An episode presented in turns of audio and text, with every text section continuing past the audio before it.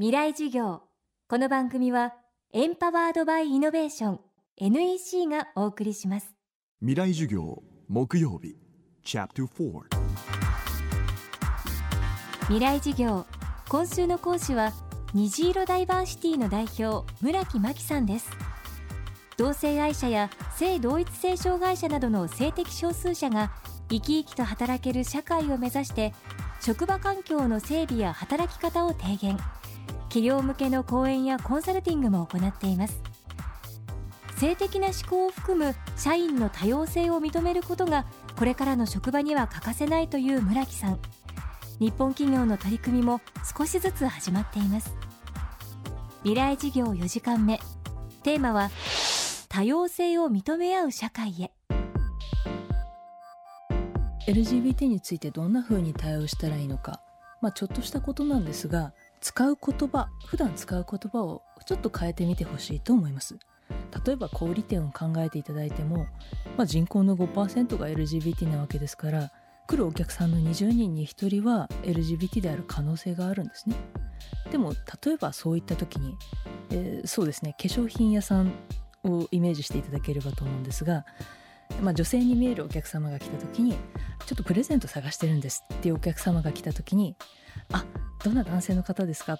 香水ですか？っていう特定の性別をズバッと言ってしまうような接客をするとお客さんが逃げちゃうんですね。でまたもしトランスジェンダーの人で例えば男性が口紅を見に来たっていう時にプレゼントですか？とは限らないっていうことですね。そうとは限らないんだとこの人は男性に見える。日本人に見える。健常者に見える。でもそうとは限らないんだよっていう頭がその接客をする人の中にあればちょっと言葉遣いも変わってくると思うんですね。そういったちょっとした配慮があるだけでお客様を逃がさないで済む。これは大きなことだと思います。あの皆さんの身の回りに必ずいるはずです。その当事者がちょっと楽になるんですね。あの私たちはあの研修をした後にステッカーを配ってるんです。虹色の LGBT の支援の意味を込めたステッカーです。でもそれを、まあ、こういったパソコンですとか名札ですとかね目に見えるところに貼っていただくようにお願いをしてるんですね。当事者から見ると誰が理解者なのかがわからないんです。誰が LGBT について話しても大丈夫な人なのか外から見えないんですね。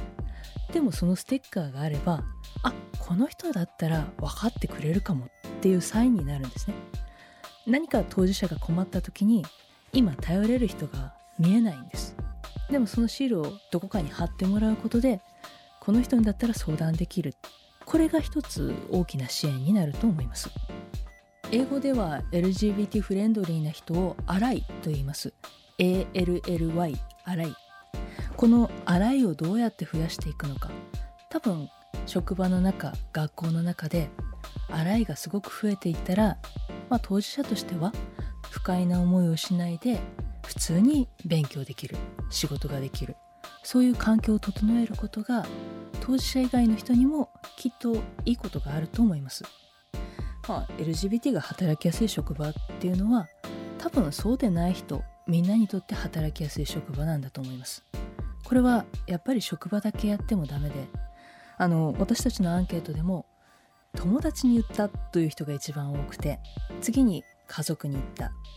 職場でカミングアウトする人って最も少ないんですね。だから職場でカミングアウトできるっていうその前段階には友達に言えるとか家族に言えるというのが来るんです。なので一般社会の中でも LGBT を受け入れるんだと。私たちは荒いなんだということをあのどんどん表明していただきたいと思います。いろんなマイノリティに理解がある社会だとわざわざ言わなきゃわかんないんですね。でもそれを出していただくことでやっぱりみんなが生きやすい社会につながるんじゃないかと思っています。未来事業今週は虹色ダイバーシティ代表村木真希さんの授業をお届けしました。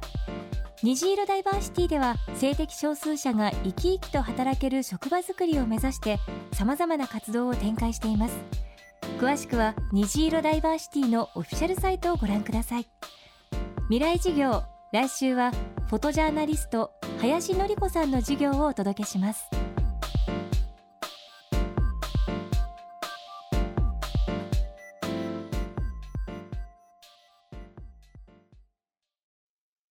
で結局何を言いたいんだね？社長プレゼンで固まった。スキルアップの必要性を感じたら NEC のビジネス情報サイト「ウィズダムにアクセス。効果的なプレゼンツールのダウンロードから自分に自信をつける方法まで役立つ情報満載「ウィズダムで検索。NEC 未来事業。この番組はエンパワードバイイノベーション。NEC がお送りしました